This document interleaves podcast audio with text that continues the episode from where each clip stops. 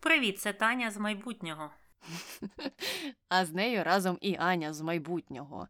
І ми, як і обіцяли, повертаємося потихеньку до наших традиційних випусків, які ми записували ще до початку цієї агресивної інвазії російської, тобто випусків про відомих людей, їх досягнення та сумнівні вчинки. Але повертатися до цих випусків ми будемо, як і обіцяли, потроху, і почнемо із випуску, який ми закінчили записувати за 15 хвилин до того, як Росія повномасштабно напала на Україну. І той випуск, очевидно, довелося відкласти в архіви.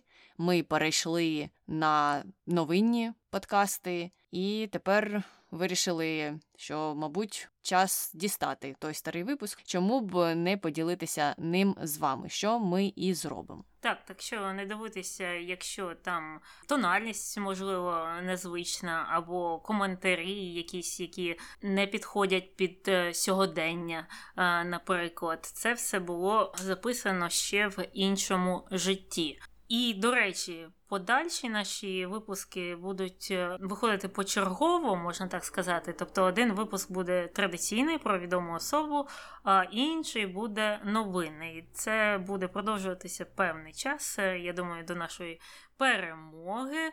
Але тут є певний нюанс, тому що новинні випуски ми вішаємо тільки на платформи подкастні, типу Apple подкасти або Google подкасти або інші. А на YouTube йдуть е, тільки ті, е, які про відомих людей. Тобто, якщо ви хочете слухати і ті, і ті, то краще на нас підписатися на якійсь е, подкаст-платформі, яка вам найбільше подобається. А якщо вас не цікавлять новинні випуски, ви можете спокійно продовжувати слухати на Ютубі.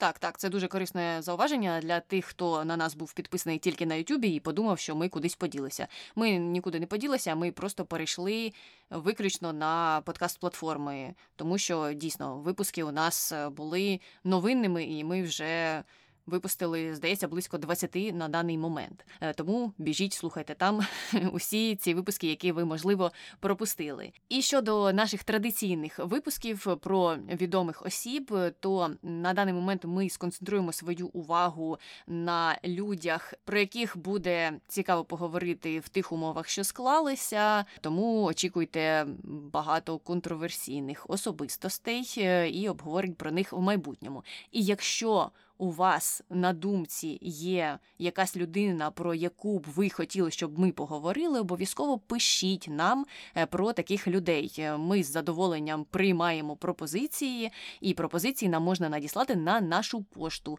podcastnbg.gmail.com.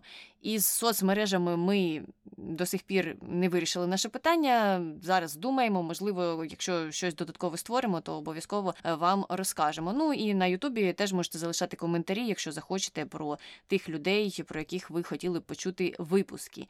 А крім того, не забувайте залишати нам відгуки. Це можна зробити на Apple подкастах, наприклад. Якщо знаєте ще якісь інші місця, де залишають відгуки про подкасти, то пишіть там. Ну а тим, хто вже залишив відгуки, дуже дякуємо. Ми все бачимо. Просто відповідати не можемо, тому що Apple чомусь не продумав цю функцію. Але ми бачимо, бачимо ваші зірочки, які нам приходять на пошту постійно, і ми дуже радіємо цьому. Так, ну і на цьому моменті я думаю, ми можемо повертатися у минуле.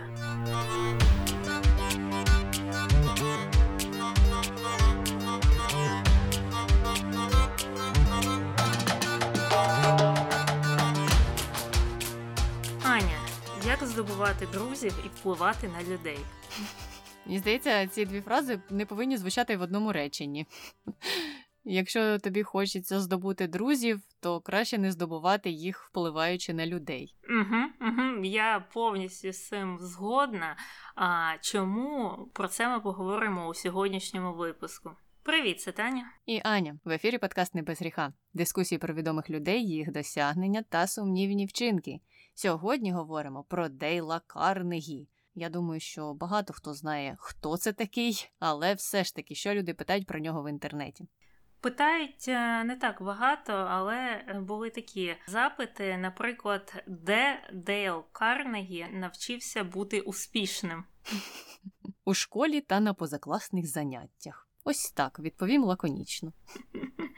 Тобто, ти хочеш сказати, що він не відвідував ніякі курси успішного успіху? Нічому, я якраз і хочу сказати, що позакласні заняття були саме тими прототипами курсів успішного успіху, які він потім зробив ще успішнішими, і вони в кінці кінців стали найуспішнішими курсами успішнішого успіху. Ось так. Добре. А, Наступне питання: скільки коштують курси Дейла Карнегі? Я, чесно кажучи, не знаю, скільки він брав за свої курси з самого початку, але так як він їх викладав у YMCA, то, мабуть, це було небагато. На сьогоднішній день, ну не знаю, курси взагалі вони такі гнучкі в цінах, що можуть коштувати від там 50 доларів до тисяч доларів. Тому будемо цілитись десь всередину, не знаю, 200-300 може. Ну, я перевіряла цю інформацію і знайшла його курси для молоді, тобто для підлітків, для людей до 18 років. І я не зовсім зрозуміла, як довго проводяться ці курси але е, цінник там стояв у 2000 доларів. Окей, трошки промахнулася. Угу, угу. Просто дивовижно. А, Ну і останнє питання: що сталося з Дейлом Карнегі? Я думаю, про те, що сталося з Дейлом Карнегі, ми якраз зараз і поговоримо. Я пропоную перейти до того, хто він такий. Дейл Карнегі це мотиватор, а ще й оратор а ще й автор, звичайно ж, багатьох книжок, серед яких якраз ота, яку ти згадувала на початку, як здобувати друзів і впливати на людей. Ух, жахлива назва, жахлива, мабуть, книга. І вона, незважаючи на те, що я про неї тільки що сказала, є однією з найпопулярніших книг про самодопомогу та самовдосконалення. Ну а Дейл Карнегі і є таким батьком тренінгів про самодопомогу та самовдосконалення. А от народився він у 1888 році в місті Мерівіль, що в штаті Міссурі. Батьки його, до речі, були не суперуспішними бізнесменами і не цікавилися успішним успіхом. Вони були простими фермерами, їх звали Джеймс і Аманда, і у них е, за спиною ніколи не було великої купи грошей. Тобто вони жили дуже дуже дуже скромно. Карнегі навчався у звичайній середній школі, а коли він перейшов е, до п'ятого приблизно класу, то родина переїхала в інше містечко Уорренсбург в тому штаті Міссурі. І Карнегі через цю зміну шкіл, а особливо через те, що це вже було ну не в наймолодшому віці, а в такому початку підліткового віку, переживав через те, що там у нього не було друзів, через те, що його не взяли у спортивну команду, яка грала за школу, представляла її інтереси. І він думав, що ну все, тут мені і кінець. Але зрозумів, що може швидко здобути повагу своїх ровесників завдяки комунікативним навичкам. Усі любили його слухати. Цікаво, що він їм розповідав. Анекдоти? Ні, ну є люди, е, у яких е, з дитинства, з народження дуже хороші комунікативні навички. І мені здається, ну тут це невеличкий спойлер, що він в майбутньому е, намагався навчити людей тому, чому не можна в принципі навчитися, якщо це не є чимось вродженим для тебе. Тобто є різні люди з різними підходами до спілкування, різним рівнем комунікабельності. І я думаю, що це і робить світ кращим, більш барвистим, так що не всі ми однакові, правильно. А він намагався ну, фактично перетворити всіх у себе. Хоча сам знову ж він, судячи з його ранньої біографії, мав ці навички з дитинства. Так, я погоджуюся, що кожна особливість спілкування кожної людини і робить її цікавою, можливо, для спілкування з іншими. А то так вийшло б, що ти спілкуєшся просто з самим собою. Ну, звичайно, зрозуміло, що люди всі не однакові, але в той же час оці однакові навички робили, б, мабуть, якихось дещо роботів із них. Е, і тим паче, що видно, коли це все робиться штучно. От ти спілкуєшся з кимось і прямо бачиш, що він вчора прочитав або вона прочитала книгу про здобування друзів та вплив на людей. Так, але до цього ми ще повернемося. Продовжуємо з дитинством Дейла. У старшій школі він почав відвідувати збори Шатоко. А це був е, щось типу громадянського руху, який утворився якраз на зламі 19 і 20 століття. І е, рух той починався з метою поширення освіти в сільській місцевості, і особливо серед дорослого населення. А потім цей рух так трохи розширився і був е, більш схожим на такі масові культурні заходи. Тобто люди там збиралися, щось обговорювали або читалися якісь е, лекції. І от е, в ході цих заходів е, виступали різні спікери, музиканти, артисти, і такі зібрання дуже подобалися Дейлу, вони його надихали. І в кінці кінців, під впливом цього руху, він вирішив вступити до клубу дебатів де він е, і навчився ораторському мистецтву. Ну і ці клуби дебатів дуже часто показують у якихось комедіях або таких е, фільмах з легким сценарієм. І мені завжди уявлялося, що було б цікаво потрапити в такий клуб, навчаючись у школі. У нас е, в школі таких клубів не було. У вас були? Здається, ні. У нас було самоврядування, різні там міністри і все таке, але я не пам'ятаю, що у нас були дебати. Можливо, зараз є. Коли то ми в школу ходили дуже багато років тому, в 90-ті, так що, можливо, все вже помінялося. І я маю надію, що воно змінилося, тому що дебати це насправді дуже хороша штука, тому що. Це навчає людей відстоювати свою позицію, а також е, знати, як е, відповісти на контрпозицію. Так, так, мені теж здається, що це дуже корисно. У нас вже в університеті, причому що на старших курсах був предмет, е, викладався він англійською, і він називався. Навички ділового спілкування чи якось так, і там були не дебати, а більше як промови і тобі треба було підготувати промову, виголосити її, і потім відповідати на питання, які вже могли б стати певними такими дебатами, але короткими. Тобто хтось тобі задавав якісь питання, ти мала б аргументувати відповідь, а хтось там міг тобі у відповідь знову щось ж і сказати. І це. Єдине, що схоже на дебати, і що я можу згадати у своїй навчальній біографії. Зрозуміло. Ну, у мене в університеті в Україні і такого не було. А ми ж знову повертаємося до Дейла Карнегі, який закінчив школу у 1906 році, і після цього вступив у місцевий державний педагогічний коледж у містечку Уорренсбурзі. Його сім'я була досить бідною, вона не могла дозволити йому поселитися в гуртожитку. На це не було грошей, тому Карнегі продовжував жити вдома і щодня їздив до цього коледжу туди і назад на коні. Ну, це як е, ті історії, так, про батьків, які ходили в школу в дві сторони вгору. Сім кілометрів. У мене така історія є від бабусі, і це все завжди відбувалося зимою. Все завжди відбувалося взимку. Постійно була зима чомусь у тих історіях. Ну, але Дейл Карнегі не так розповідав про свою школу. Він згадував, що ці подорожі надихнули його на тренування, і тренування це було в мистецтві декламації. Тобто він їхав і своєму коневі розповідав якісь історії, і вони повинні були бути ще й цікавими для коня. Не знаю, кінь ніяких відгуків не залишив, тому це залишається таємницею, наскільки те мистецтво було високим з боку Дейла Карнегі.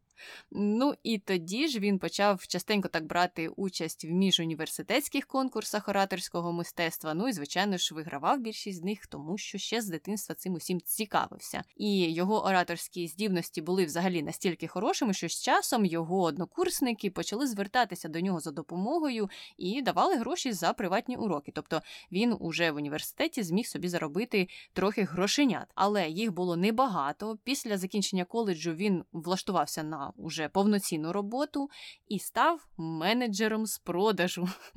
Ну, не дарма, не дарма він тренував усі ці ораторські здібності. Працював він тоді у міжнародній заочній школі, так званій, і це теж було щось схоже на ті клуби, в які він ходив е, ще в дитинстві. Ця школа була започаткована для дорослих і тих дорослих, які вчасно не встигли отримати освіту. І вона, ну як із назви, очевидно, була заочною і займалася продажем матеріалів для підготовки до екзаменів. Тобто у них був там такий девіз, що е, матеріали типові дуже вже детальні, вам не треба знати все те, що вони вам викладають, ось вам зразу ж відповіді на всі запитання, які будуть на екзаменах, вчить. Ну, але це, звичайно, я перебільшую. Просто у них дійсно був такий підхід, що ми нічого не даємо лишнього, тільки те, що вам потрібно. Е, ну і там він не дуже довго пропрацював, потім влаштувався на іншу роботу, теж менеджером з продажу, і це вже був м'ясоупаковочний бізнес, який називався Armor Company. І на тій роботі він теж довго не затримався, тому що його мрією був переїзд до Нью-Йорку і акторська справа. Він хотів стати актором. І коли заощадив свої перші 500 доларів, то так і зробив, переїхав до Нью-Йорка. Угу. І, до речі, вся компанія Armor Company – це якраз та фірма, яка запустила випуск мила. Dial, яке ще досі продається, воно здається, є найдешевшим милом, яке є в Сполучених Штатах. Е, і цікаво, що ця компанія там займалася і їжею, і милом, і якимись там упаковками, і чим завгодно. Ну і бачиш, скільки вже живе компанія. Ще Дейл Карнегі продавав мило Дайл людям. Ну, але їдемо далі. Карнегі, до речі, в Нью-Йорку почав знову своє навчання або продовжив його. Він уже навчався в Американській академії драматичних мистецтв, і після цього отримав роль доктора Хартлі в театрі. Це була постановка Полі з цирку. Але він швидко зненавидів цю роботу. Йому дуже не подобалося жити гастролюючи, бо цю п'єсу не грали в одному театрі. Цей театр постійно гастролював, вони постійно подорожували. І виявилося, що Карнегі не дуже це подобається, тому він швидко пішов із театру і вступив до армії Сполучених Штатів. Там він прослужив трохи більше року, і служив він на Лонг-Айленді, тобто переїжджати не довелося. І коли він завершив свою службу, то став е, бізнес-менеджером курсу лекцій. Ми наближаємося, наближаємося до цілі. А той курс лекцій читав чоловік на ім'я Лоуел Томас. Це був відомий на той час письменник і телеведучий. У нього були роботи пов'язані із е, військовими справами. Він брав інтерв'ю, такі документалки також створював, де було детально описано якісь дії військових під час війни, їх героїзм. Тобто його на той час дуже сильно шанували, і фактично та робота була. Ну, такою успішною для Карнегі теж, тому що відомий телеведучий дає свої лекції, а той разом з ним подорожує і в досить комфортних умовах е, і працює, і зустрічається з людьми, знову ж таки налагоджує соціальні зв'язки. Тобто досвід був корисний. Угу. Ну і до речі, про його службу в армії. Він же не служив там за кордоном, десь там в боях не бився ні з ким. А він сидів там під Нью-Йорком, фактично на базі. А причиною тому було те, що він написав заяву про те, що він пацифіст. І він відмовляється брати участь у війні. І тоді, я так розумію, це спрацювало, і він спромігся просто сидіти під Нью-Йорком. Зрозуміло, в армію пішов, але зброю до рук не брав. Ну, не знаю, може міг тоді, як Махатма Ганді, наприклад, йти і працювати медиком військовим. Теж варіант. І от е, після тієї роботи із е, відомим ведучим він вирішив, що ну, я теж. Можу стати відомим, і я теж непоганий оратор, тому, можливо, мені треба якось пов'язати своє життя із цими промовами, з ораторським мистецтвом.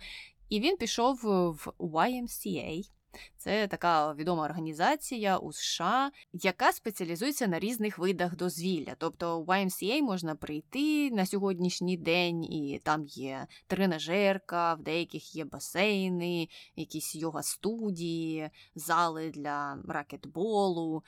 Деякі мають величезні величезні зони для дітей, де діти можуть займатися різними речами, і також літні табори є для дітей. Також є там різні курси для дорослих в деяких YMCA. Тобто все залежить від локації, від того, які можливості у того чи іншого YMCA, тому що їх по країні дуже багато. Це така ціла величезна мережа закладів. І от він пішов в один із таких закладів і запропонував там вести уроки ораторського мистецтва для для дорослих, і хотів він лише відсоток від проданих квитків. Ну тобто частину YMCA отримує, а частину віддають Карнегі. YMCA погодилися, і ці заняття стали дуже популярними серед відвідувачів YMCA, і курс був зосереджений на бізнесі. А під час тих занять Карнегі вчив е, своїх студентів, як проводити співбесіди або проходити співбесіди в залежності від того, ну на якій позиції ти знаходишся, як робити переконливі презентації, наприклад, як налагоджувати позитивні стосунки зі своїми партнерами. І учні мали щотижня приходити на заняття, слухати лекції частково і частково іще ділитися своїм досвідом про те, як вони вже успішно змогли використати свої навички, які вони отримали від Карнегі минулого тижня. І протягом двох років ці курси набули дуже великої популярності. І в кінці кінців Карнегі завершив співпрацю з YMCA і заснував свій власний інститут Дейла Карнегі, щоб прийняти уже всіх студентів, які хотіли до нього потрапити. Угу, угу. Ну і тут треба зауважити, що в ті часи, це більше ніж 100 років тому, YMCA ще була дуже релігійною організацією.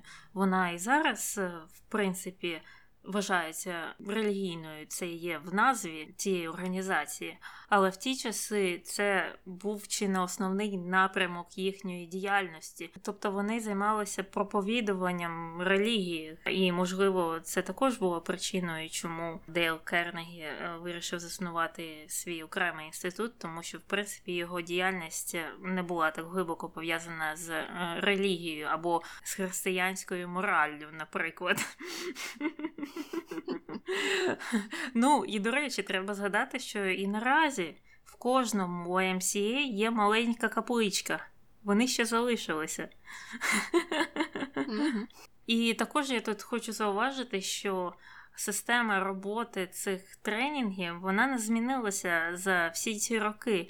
Як тоді вони працювали за системою Я вас сьогодні чомусь навчу, а завтра приходьте і розповідайте, як це покращило ваше життя.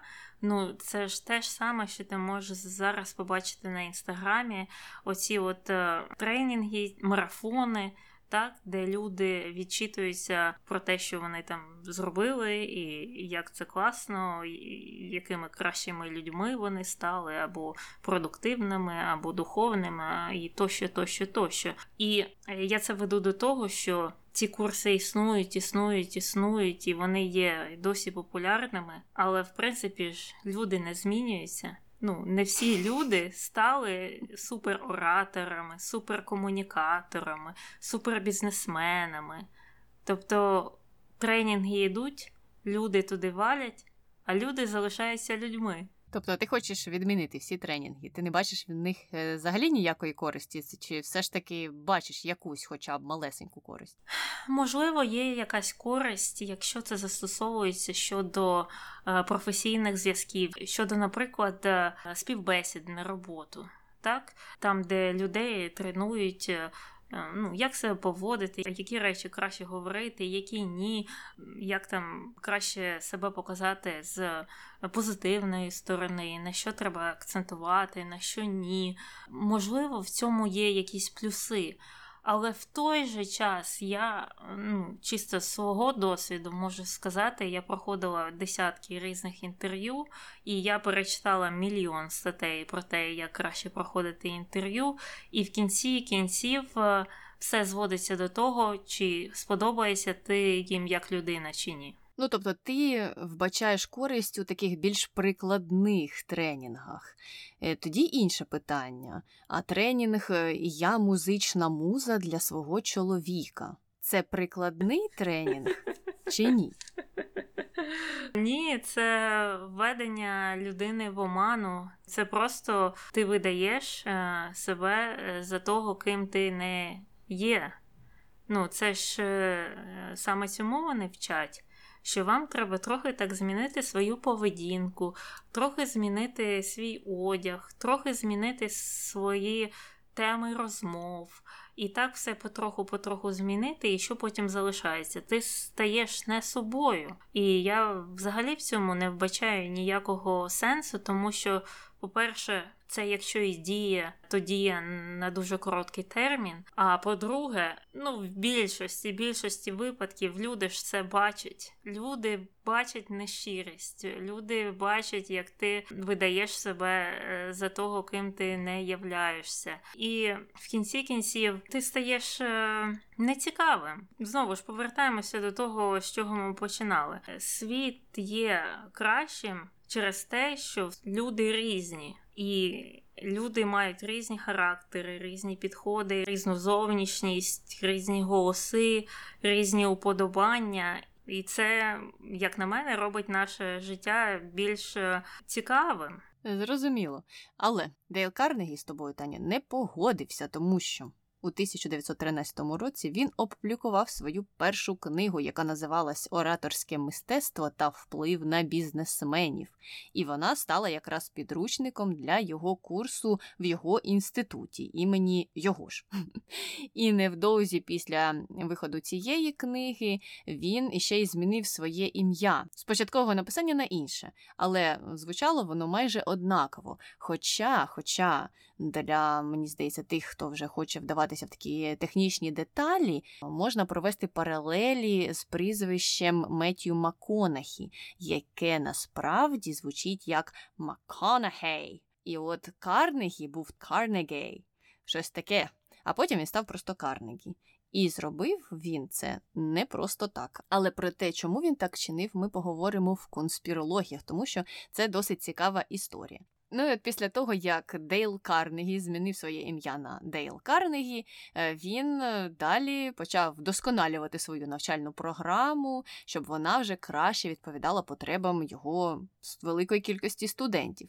І він в певний час зрозумів, що найуспішнішими, ну як він це бачив, бізнесменами у будь-якій галузі були не ті, хто володіє якимись там технічними ноу-хау чи щось таке знає цінне, а ті, хто має навички в роботі з людьми. І тому його учням треба було не тільки вивчити навички ораторського мистецтва, а ще й треба було навчитися соціальним навичкам і комунікативним навичкам. Хоча мені здається, навички ораторського мистецтва це ну, щось схоже на комунікативні навички, але Дейл Карнегі так не вважав. Він це все поділяв на різні категорії. І от е, коли він зібрався їх цьому усьому навчати, коли він збирався розширювати свою програму, то зрозумів, що ніхто ще не написав підручник на цю тему тему.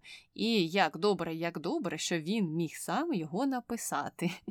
І от після років досліджень у 36-му році е, він, вивчивши сотні біографій відомих людей і дізнавшись, як же ж вони стали такими відомими і такими успішними у своєму успіху, опублікував книгу Як здобувати друзів і впливати на людей. І спочатку тираж був всього 5 тисяч примірників, але з часом і дуже швидко книга стала бестселером, і за життя тільки Карнегі було продано понад 5 мільйонів примірників. Mm, ну і ти читала цю книгу? Звичайно ж, ні. А я її читала в дитинстві, ну, в підлітковому віці. І, до речі, я її знайшла у нашій домашній бібліотеці. Вона у нас чомусь була, але я питала своїх батьків, і ніхто з них її не читав. І вона мені тоді не сподобалася. Причому це якраз були ті роки, коли оця вся література про самодопомогу, про самовдосконалення почала до нас приходити, почала популяризуватися у нас. І ну що я можу сказати? Він вчив брехати людям і бути нещирим. І я просто і, і як зараз, так і тоді не могла зрозуміти. ну, а хто ж тоді захоче з тобою спілкуватися?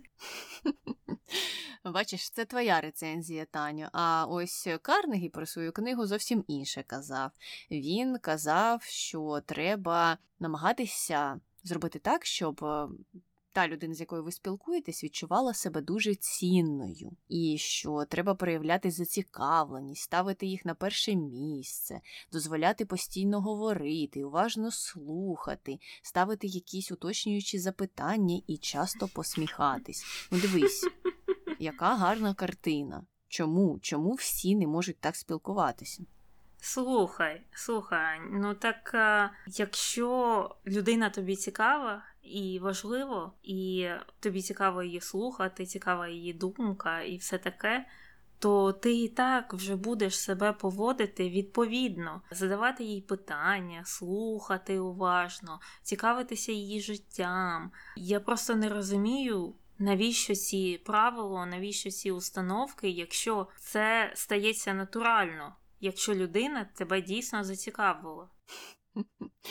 Не знаю, у мене немає відповіді на це питання, але ну, може когось хтось цікавить, але він просто не знає, як це проявити, тому що в нього зовсім інші комунікативні посили, зовсім інші навички, і може така людина боїться, що інша людина не зрозуміє, що вона їй цікава.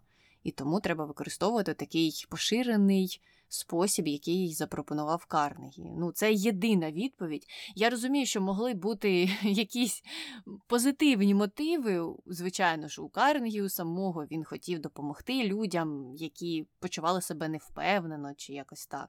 Але ну так, я погоджуюся, звичайно, що не треба всіх підганяти під одну дудку. Краще, щоб люди просто розуміли, що інші люди можуть по-різному доносити інформацію, і що якщо вони роблять це не так, як е, ти робиш, як ти звикла чи звик, то це не означає, що там та інша людина груба, жахлива, неосвічена, тупа, чи як там їх можуть називати різними словами. Ну тому що це трапляється, і особливо це трапляється у робочих колективах, коли, наприклад, е, людина інтровертна, а її вважають за грубу чи за якусь таку сувору дуже. У мене особисто такі історії траплялися через те, що на певних роботах я воліла зосередитися на роботі, а не точити ляси.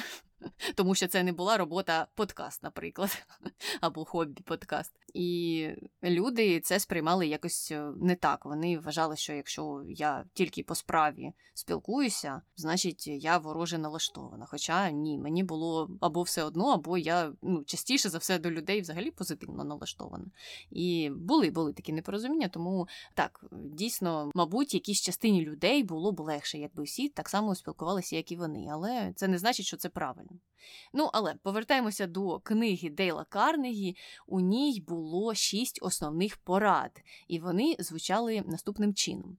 Запам'ятовуйте усі, хто хоче спілкуватися так, як заповідав Дейл Карнегі. Щиро цікавтеся іншими людьми. Посміхайтеся. Пам'ятайте, що ім'я людини для неї є наймилішим і найважливішим звуком. Таню, ти це запам'ятала? Так, Аня, я це запам'ятала, Аня.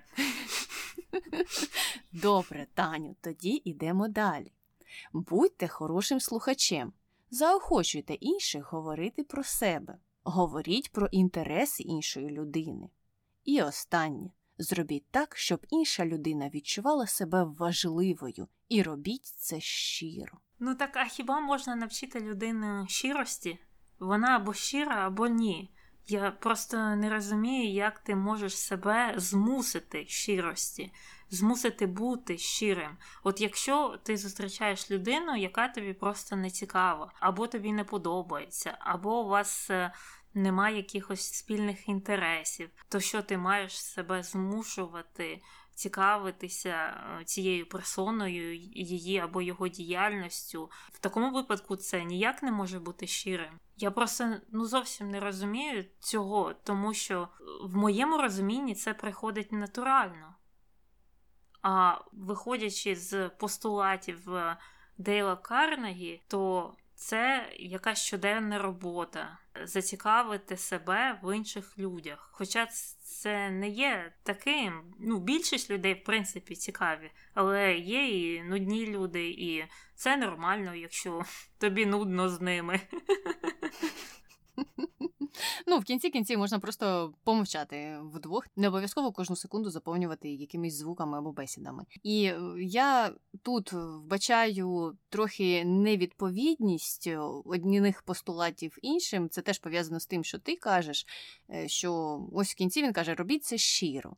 Ну і виходить так, що якщо дійсно ти щирих почуттів, е, таких суперпозитивних до тієї людини не відчуваєш, то вся інша оця драбина, яку він будує, ламається. Як робити це щиро, якщо ти щиро відчуваєш е, нічого, наприклад, до людини, то тоді ти не можеш е, перейти до інших пунктів. Виходить так. Або тобі треба робити все це не щиро, чи вдавати. Ту щирість, mm-hmm. ну що відповідно є нещирим. Але я думаю, що про це ми ще подискутуємо в контроверсіях і йдемо далі успіхом книги Дейла Карнегі. Інститут його завдяки успіху тієї книги став теж дуже популярним. Почали відкриватися різні філії. Спочатку всередині США у 750 американських містах а пізніше уже і у 15 країнах за кордоном. І я перевіряла, в Україні немає інституту Дейла Карнегі, тому навіть не шукайте, ніяк туди не вступите, але якщо дуже хочеться, то найближчий у Польщі. І у 53-му році Карнегі вже настільки став успішним, що переніс свою штаб-квартиру на Манхеттен. Ну а ми знаємо, скільки коштує нерухомість на Манхеттені. І от до моменту його смерті це сталося в 55 році приблизно 450 тисяч людей вже відвідували його курси по всьому світу. Ну або відвідали на той час. Угу. І мені цікаво, скільки людей відвідували його курси замість відвідування університетів. Ну не знаю, але це залежить дійсно від тривалості курсу. Можливо, якщо там якийсь двохтижневий курс, то можна і те, і те відвідати, і краще так і зробити, не замінювати. Угу. Е, Ну, можливо, але давай трохи поговоримо про його особисте життя. Значить, про його перший шлюб е, відомо досить мало, але із того, що ми знаємо, цей шлюб був невдалим і закінчився у 31-му році. А от вже в 44-му Карнегі одружився з жінкою на ім'я Дороті Прайс Вандерпул. І згодом саме ця Дороті відіграла дуже важливу роль у розширенні інституту Дейла Карнегі. Вона допомагала йому розробляти курси та програми особливо ті, які були орієнтовані на жінок, які бажали побудувати кар'єру. І тут, мабуть, в цьому є певний плюс, зважаючи на те, який маленький відсоток е, жінок у ті часи працювали. Так, я погоджуюся, погоджуюся з тим, що ти кажеш, тому що мені так само, як і тобі, сподобалося те, як його дружина вирішила відкрити оце інше крило в інституті, зосередитися на жінках. І мені здається, що навіть там, незважаючи на те, чи могли вони застосовувати пізніше ті навички чи ні, вони з кимось знайомилися, вони розширювали своє коло спілкування, і це вже було позитивно. Це потім вже могло б їм допомогти і у кар'єрі кар'єрі, і в інших сферах життя, тому все це дуже класно. Але виходить так, що це все завдяки його дружині. Ну, а сам Карнегі продовжив писати книги, він писав іще біографії, тому що вірив, що найкращий спосіб дізнатися секрети успіху це прочитати більше про успішних людей в історії. Ну, це прямо як наш подкаст, Таню. Але ми розповідаємо про дві сторони, тому так більш нейтрально. І от у 32-му році він опублікував біографію Авраама Лінкольна. Потім він опублікував ще кілька збірок коротких нарисів. Це маловідомі факти про життя відомих людей, п'ятихвилинні біографії і біографічний огляд. А у 48-му він опублікував іще одну книгу. Вона вже була знову ж таки про самовдосконалення і називалася Як перестати хвилюватися і почати жити. Ну, це прям міг бути якийсь тренінг сьогоднішнього дня. Е, слухай, а що в твоєму розумінні самовдосконалення? Мені одразу ж згадується якась піраміда Маслоу. Це коли ти там від е, їжі і безпеки, власне, і переходиш, переходиш вверх по драбинці до самореалізації, самовдосконалення, і там вже щось таке мета-мета, якесь мається на увазі. Типу, ти маєш е, заглибитися в себе, дізнатися, що ж тобі там дійсно треба від життя. І постійно працювати над собою, ставати кращою кожен день. Але що тобі тут сказати? Може, мене так трохи життя тут приземляє, або, можливо, якби я жила де-інде, може, це я така сама по собі. Я не можу сказати, що я от дуже сильно на цьому зосереджуюся. Ну, можливо, якщо зі сторони подивитися, то так, якщо людина цікавиться там новинами, читає якісь книги, активна там у соціальному просторі, то можна сказати, що вона саме вдосконалюється, тому що вона постійно дізнається якусь нову інформацію. Але от е, щоб я вдосконалювалася якось за рахунок тих самих марафонів чи пізнання чогось там метафілософського, то ні, у мене на це немає ні часу, ні бажання. Ну так я от якраз це і не розумію. Це знову ж виходить щось штучне, правильно, щось нещире. Що ти через якийсь там марафон, через якісь курси заставляєш себе цікавитися тим, що тебе насправді не цікавить. І особливо мене дивують курси з продуктивності, коли люди замість того, щоб займатися тією справою, якою вони повинні займатися, або хочуть там, наприклад, вивчити мову, або комп'ютерний код, або ще щось. А замість того, щоб не знаю, відкрити підручник з мови, люди записуються на курс продуктивності, як стати Е, більш продуктивним для того, щоб вивчити цю мову. Тобто, це фактично є прокрастинацією. Так, ти замість того, щоб займатися справою, е, придумуєш собі якісь е, окремі штуки для того, щоб не займатися цією справою, і ще й платиш за це гроші. Той приклад, який ти описала, так. Я б е, абсолютно не погоджувалася з тим, що всі люди, які йдуть на тренінги, роблять е, це штучно, і вони насправді не вірять е, у ті теми, які там обговорюються. Я допускаю, що є люди, які дійсно вірять в те, що цей або інший тренінг зможе їм допомогти, і вони так само вдосконаляться чи просунуться кудись вперед, куди вони хочуть. Питання в тому, наскільки якісний той тренінг. Я теж не хочу, знаєш, так під один ковпак ставити усі тренінги і казати, та ні, це все повна фігня, і не йдіть на жоден з них. Тому що, по-перше, я усіх їх не відвідувала. Зрозуміло, що є просто якийсь інформаційний шлак, і його видно за три версти, і особливо курси про те, як стати музичною музою для свого чоловіка. Це так, це окрема погана тема, і вони у своїй більшості дійсно мало чому вчать. Але ну так, щоб все, все це було некорисним і поганим, я не можу про це сказати. Я вірю в те, що є хороші курси, і я вірю в те, що є люди, які дійсно вірять, що це зможе їм принести, якщо не успіх, то якось на краще змінити їх життя. Ну але давай повернемося до заключної частини життя Дейла Карнегі. Він помер від хвороби Ходжкіна у 55-му році. Йому було всього 66 років. Ну і звичайно, це важка хвороба, тому у такому ранньому віці він і помер. І книги його, його курси продовжили існувати і, звичайно ж, надихнули, як уже, мабуть, багатьом стало зрозуміло зрозуміло, цілий жанр подібної літератури, а потім вже і курсів, і тренінгів, і марафонів, і вебінарів, і що тільки на сьогоднішній день не існує. І незважаючи на велику кількість такого нового матеріалу, оті книги, які були написані Дейлом Карнегі, до сьогодення залишаються одним із найпопулярніших, а особливо оця про те, як здобути друзів та впливати на людей. А от інститут Дейла Карнегі після його смерті продовжив розширюватися, і на сьогоднішній день він працює аж в 90 країнах. Угу, угу. Ну цікаво, що наразі цей жанр е, літератури, самовдосконалення, самодопомоги, він є найпопулярнішим жанром літератури в США і. Мабуть, у світі я точно не знаю, але тут, якщо зайти на рейтинги найпопулярніших книжок на Амазоні, наприклад, так там з перших ста, мабуть, не знаю, 30 буде точно про самовдосконалення. Ну, от знаєш, що мені цікаво? Я впевнена, що, мабуть, проводилося таке дослідження е, про те, ну, наскільки ефективно читати усі ті книжки. Чи достатньо прочитати тільки одну, наприклад, книгу Дейла Карнегі і все. На цьому можна поставити крапку.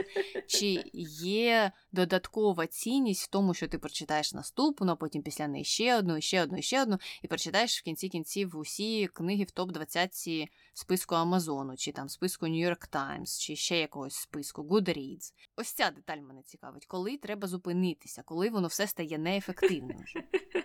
Ну, слухай, якщо б е, однієї книги Дейла Карнегі було достатньо, то наступні б не публікувалися.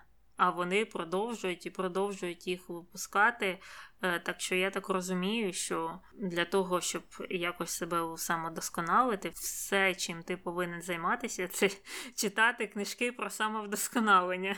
Зрозуміло, і я думаю, що це хороший момент для того, щоб перейти до контроверсій і до деякої суперечливості усього цього підходу щодо впливу на людей, щодо пошуку друзів.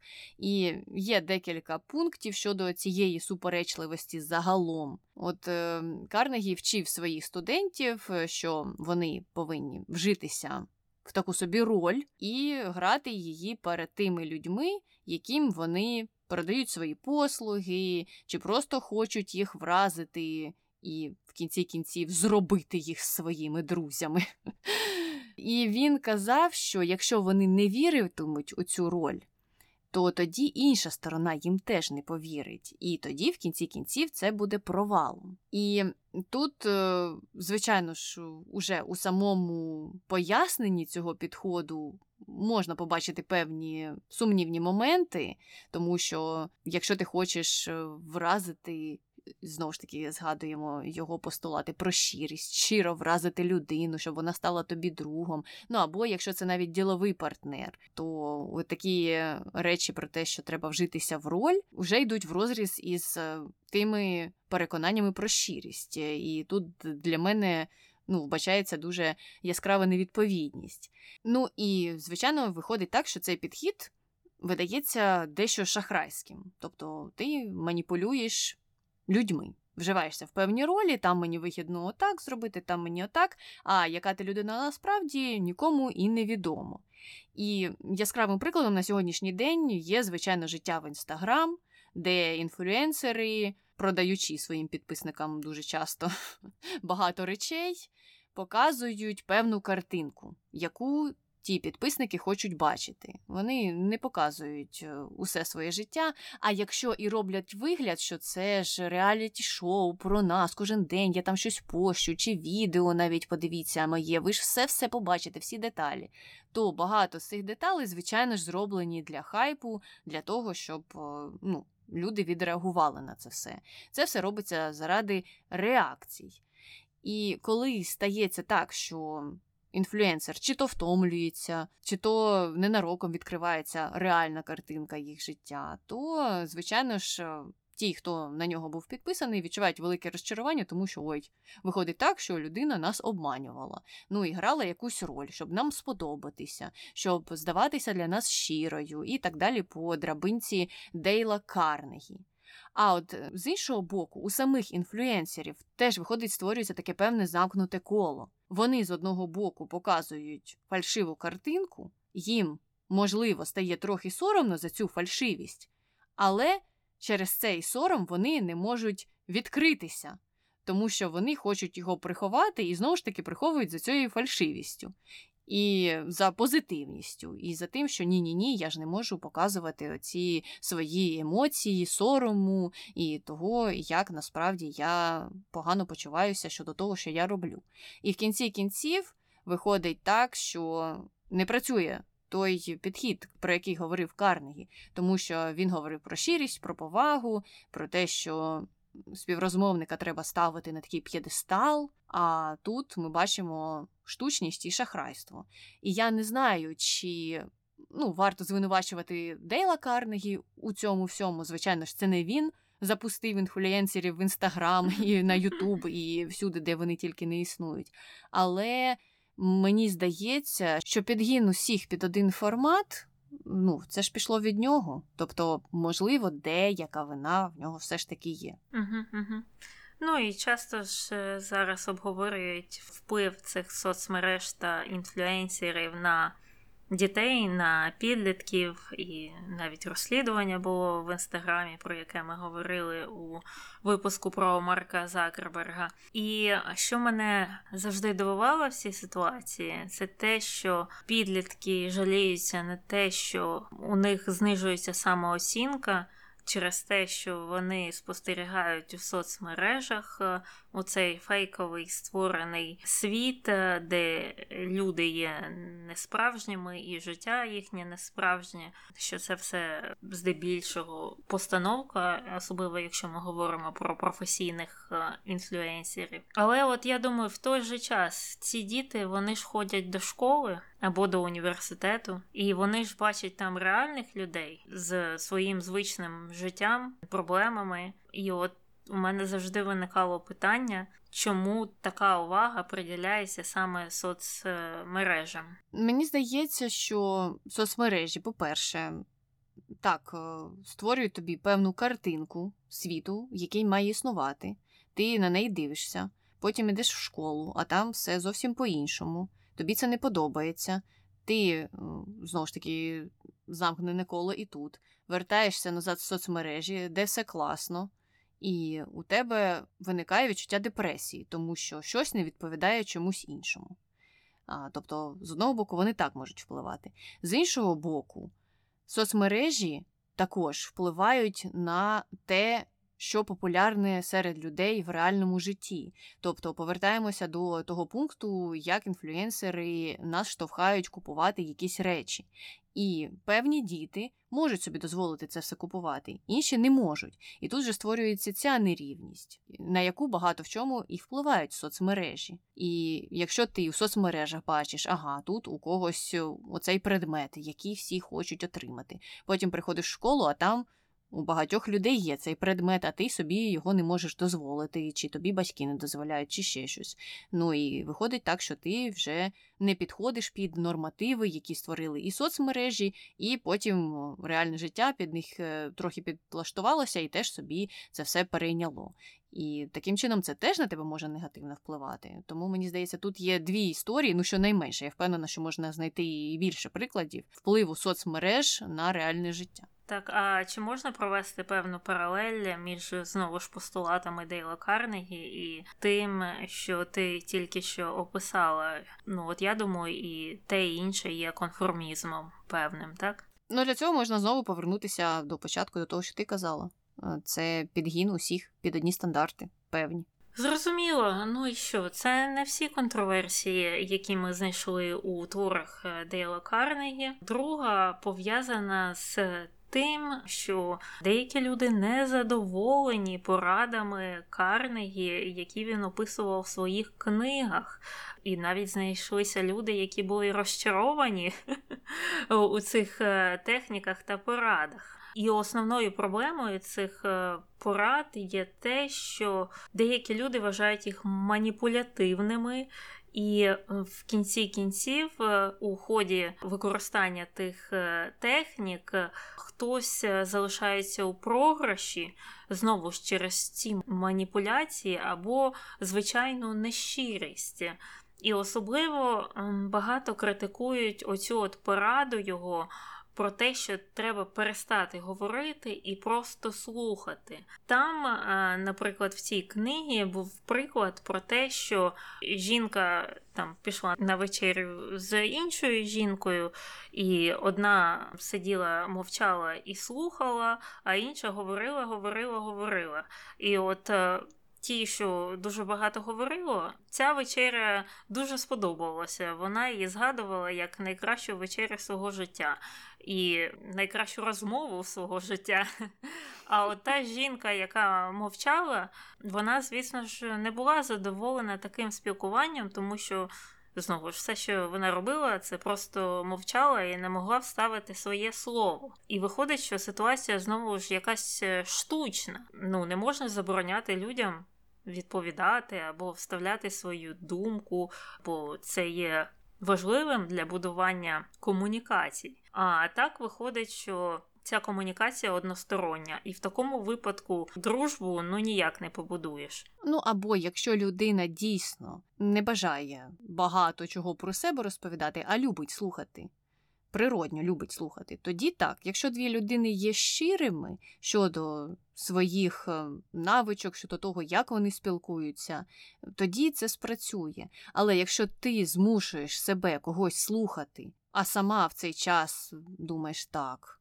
Що мені треба зробити, коли я прийду додому? Треба вечерю приготувати, почитати новини, можливо, в пральну машинку закинути якісь речі. Ну, тобто, ти не щиро це робиш. Ти просто даєш людині виговоритися, але ні для себе нічого не береш з цієї розмови, ні насправді не виражаєш їй ніякої емпатії. І тому, так, як ти сказала, таким чином ти вже дружбу не побудуєш, або ти просто будеш отак страждати. І в кінці кінців ця дружба закінчиться, ну не знаю, через рік, якщо протриває так довго. Тому так, тут е, зрозуміло, що ці принципи ну, для дружби, мені здається, вони ще менше працюють. Добре, ще в бізнесі можна це виправдати тим, що ну, у людей є ціль заробити, тому вони можуть на себе приміряти маски, грати ролі, і можна потерпіти там 5 хвилин, щоб потім отримати більше. Окей, капіталізм, всі справи згадуємо. Але от в дружбі ну, це вже звучить так е, трохи жахливо. Там, е, я пам'ятаю, ще був один приклад е, у відгуках про те, як чоловік з дружиною. Сперечалися щодо відпустки. І дружина хотіла поїхати кудись на курорт в Мексику, а чоловік хотів поїхати східними штатами, а саме тими штатами, де проходили бойові дії під час громадянської війни. І вони не могли вирішити, і потім чоловік вирішив підмовити, але так, досить маніпулятивно доньку. Яка якраз на той час вивчала курс із історії в школі, що їй, мабуть, буде цікаво поїхати туди, куди він хоче, тому що це пов'язане з її курсом історії. І донька погодилася, нібито, і потім сказала матері, що ой, мені, мабуть, було цікаво поїхати ось туди. І мати вирішила, ну що раз вже донька каже, то тоді, мабуть, треба туди і їхати, а від Мексики відмовитися. І ось таким чином виходить, що чоловік, проманіпулювавши своєю дитиною, добився того, що дружина погодилася на його варіант. І нібито це був такий приклад ефективних навичок комунікації за мотивами постулатів Карнегі.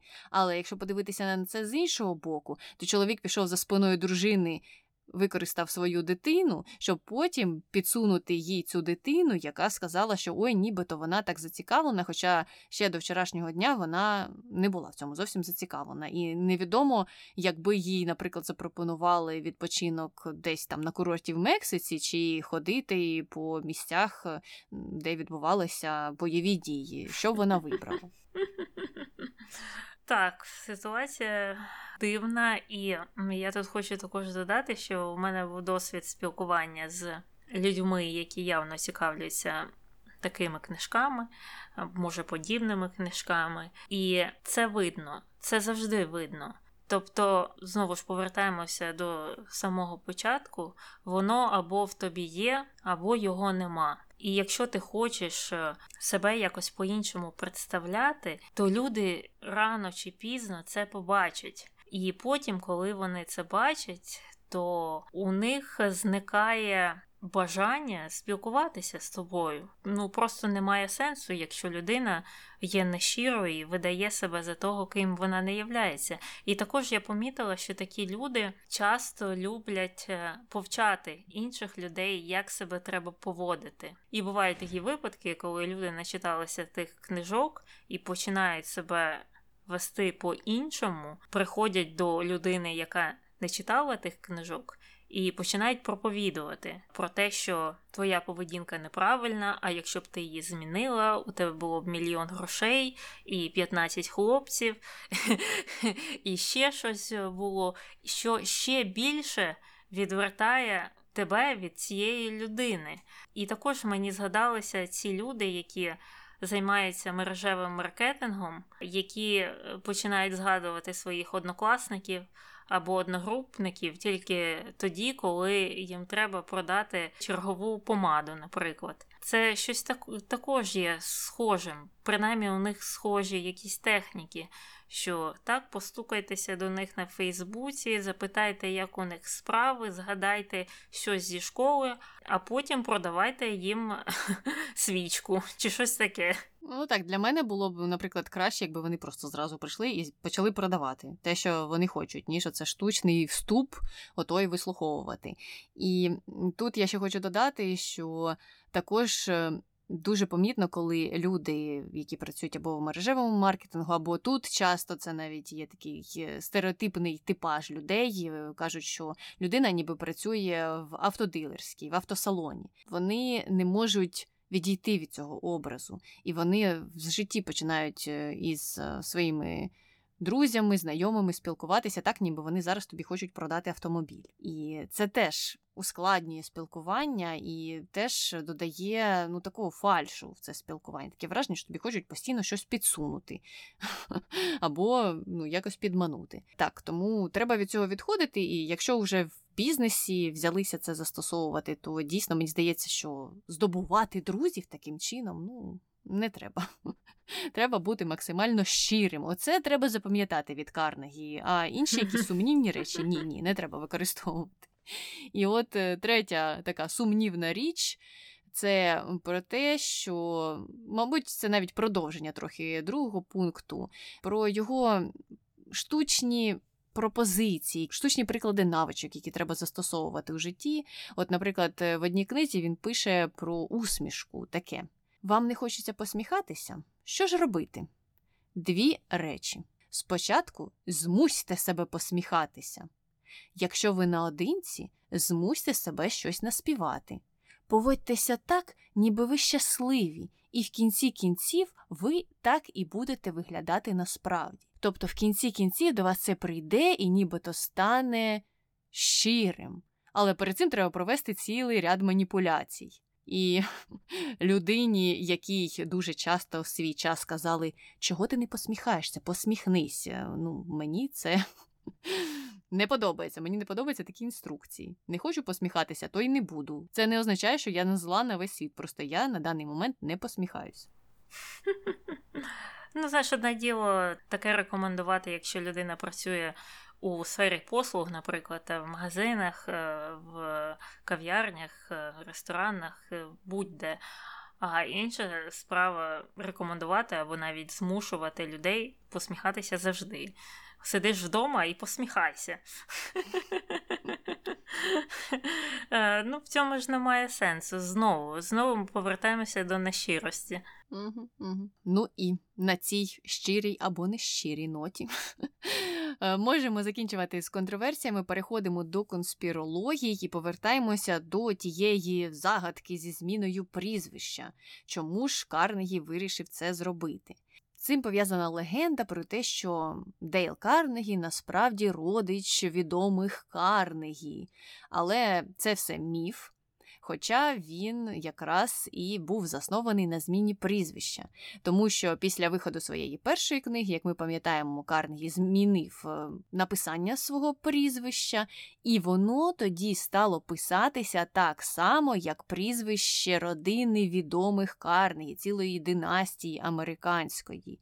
І він це зробив не просто так, тому що після того, як він змінив своє прізвище, люди самі почали асоціювати його із легендарною родиною Карнегі, а він до них насправді не мав жодного відношення, просто вирішив так проїхатися їх славою. А ця родина Карнегі насправді була одними із перших таких е, мільярдерів, можна так навіть сказати, на сьогоднішній день в США. Вони займалися бізнесом у сфері сталевиробництва і також були відомі своїм меценатством.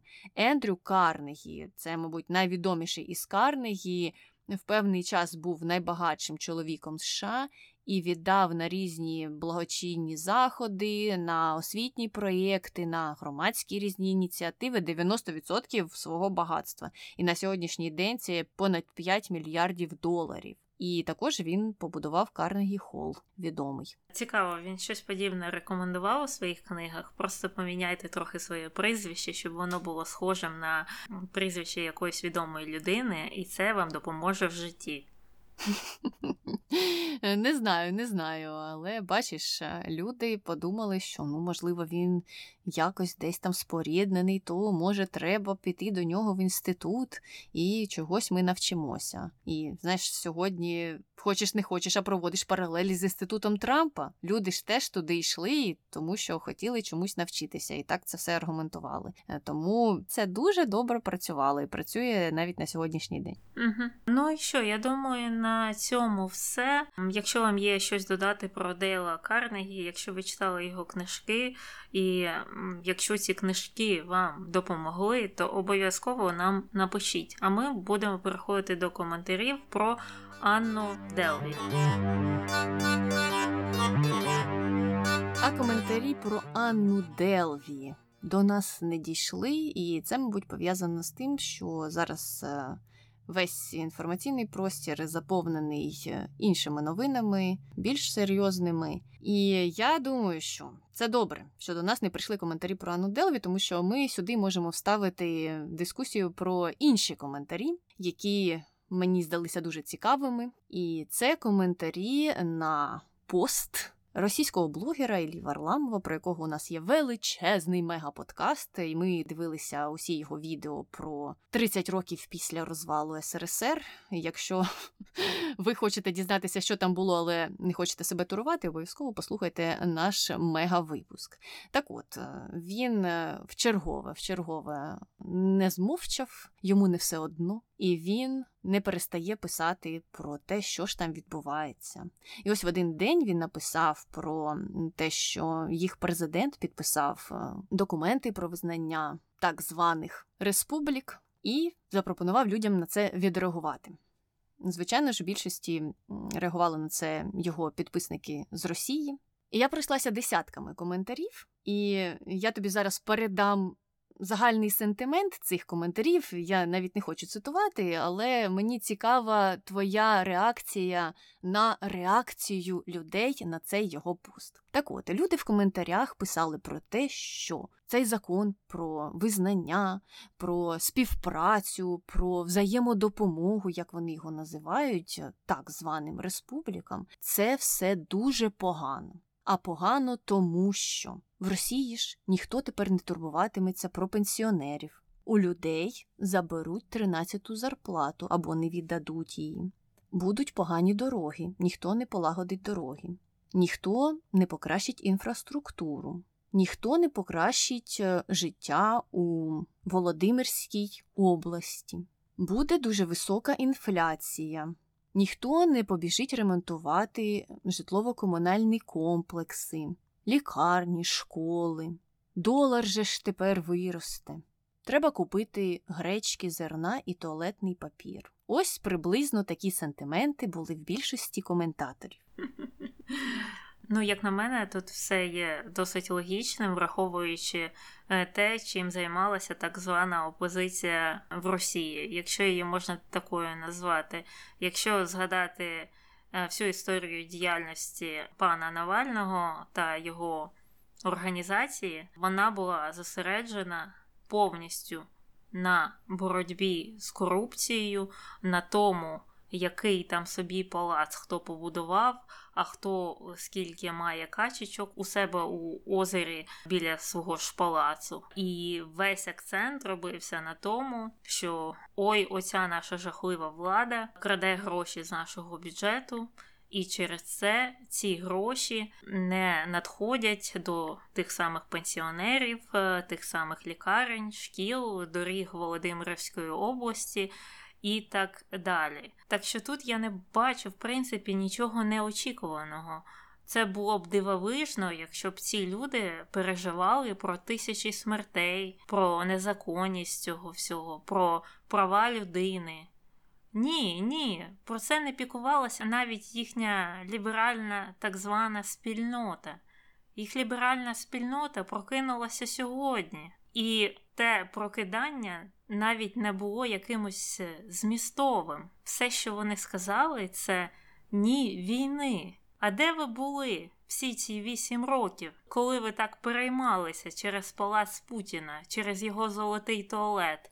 Це вас найбільше за все хвилювало? Так?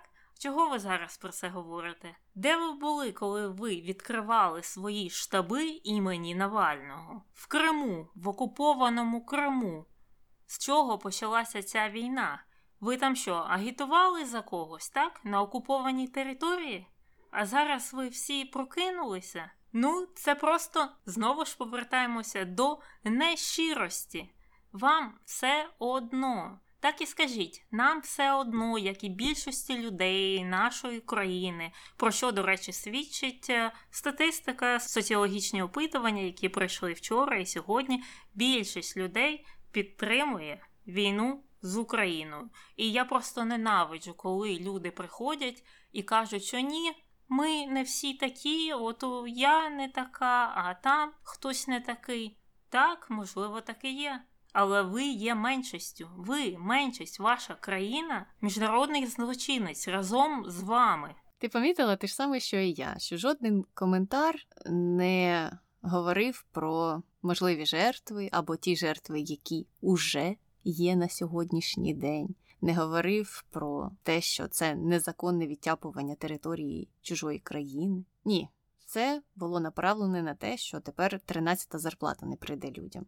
І я розумію, що не можна очікувати від людей повного альтруїзму, завжди є присутній егоїзм, але ну. Не настільки, щоб ну не було просто жодного, жодного коментаря.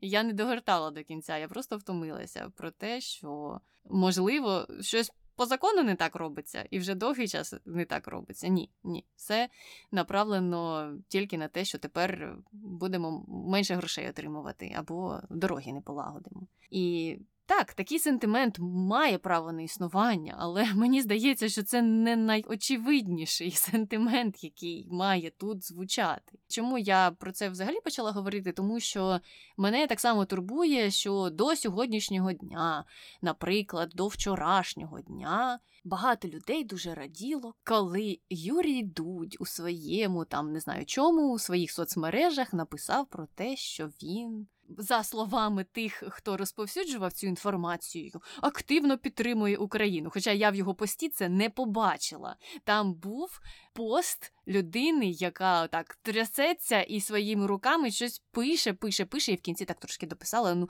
мир всім, всім, і Росії, і Україні. Так Україна в мирі жила собі спокійно, поки на неї не напали. В Україні мир відібрали. Не треба казати мир Росії і Україні. В Україні був мир. Тепер його чомусь немає. Цікаво, чому? Тому що сусід з боку його забрав. І це не сміливі висловлювання, це висловлювання дозволені зверху. Ось які ці висловлювання. Я не вважаю, що їх треба гордо розповсюджувати. Біда українців в тому, що вони дуже хороші люди і дуже добре ставляться до інших людей. Я, звичайно, не хочу, щоб там всі українці раптом стали злішими, суворішими, цинічнішими. Але от до останнього, до останнього моменту ми дивимося: ось, а там хтось сказав щось хороше, а там хтось помітив, а там хтось за мир. Я не думаю, що це висловлювання, яке було написане дудьом, є яскравим прикладом активної громадської позиції. Активна громадська позиція була б, якби люди виходили е, на площі. А вийшло на площі скільки? П'ять людей. Ну ось е, у них була активна громадська позиція. А всі інші, ті, хто беруть участь в опитуваннях, і ті, хто кажуть, що вони проти, або їм все одно. Якщо їм все одно, то мені здається, що це все одно, що казати ми за такому випадку. Угу. Ну, це ще раз, котрий раз підтверджує, що цих людей меншість. Якщо б цих людей було більшість. На площі було б не 5 людей, і це вже про щось говорить. А щодо того, що ти говорила про цього пана Дудя, то це ж така ж сама історія, е, про яку ми говорили у випуску колись давно про Варламова. Це намагання посидіти на двох стільцях одночасно, як завжди, стандартна позиція російського ліберала, але просто у цьому випадку один з стільців це пекло. І я просто не розумію, як в такій ситуації можна ще намагатися на ньому всидіти. Угу. Ну і на завершення, якраз е, буквально за годину до того, як ми сіли записувати цей випуск, е, вийшла промова президента Зеленського, який вже останніми, мабуть, надіями намагався там російською мовою говорити навіть, і хотів дуже, щоб люди з Росії його почули. Ось говорив доступно для них і закликав, нібито так, наче давав їм останній шанс показати, показати оцю свою активну позицію, показати те, про що багато хто говорить у своїх публікаціях в тих самих соціальних мережах, що насправді ж російський народ не хоче війни. Ну і він так е, взяв усіх на понт, типу, ну так покажіть. І е, ну це теж е, мені здається така дуже оптимістична і позиція така, можливо, в рожевих окулярах. Але побачимо завтра. Я дуже хочу помилятися. Я дуже хочу, щоб завтра я прокинулася і. У мене всі соціальні мережі, всі новини були завалені фотографіями про те, як у всіх містах в Росії багатотисячні мільйонні протести. Як всі вийшли і показали, які вони проти війни. Ну от тоді побачимо. Тоді, можливо, я по-іншому ставитимуся до цих цих постів у соціальних мережах. І так, я знаю, що мені можна закинути, ну і нам обом можна закинути те, що та там вже всім людям страшно. От дивися, ті п'ять вийшли, їх пов'язали і посадили в автозаки і відправили у в'язницю. В Україні люди колись вийшли і їх вбивали. Тому ти дійсно не знаєш, що тебе може чекати на таких протестах, але декого це не зупиняє. Ну і тут е, знову ж варто зауважити, що якщо б їх було не 5 людей, а 5 мільйонів, то 5 мільйонів би не пов'язали. От в чому питання. Ну і на цьому питанні знову ж ми можемо напевно закінчувати цей випуск. Напишіть нам на нашу пошту podcastnbg.gmail.com. Також нам можна написати на YouTube в коментарях. І залишайте нам відгуки, як завжди. З вами була Таня і Аня. Почуємося. Бувай!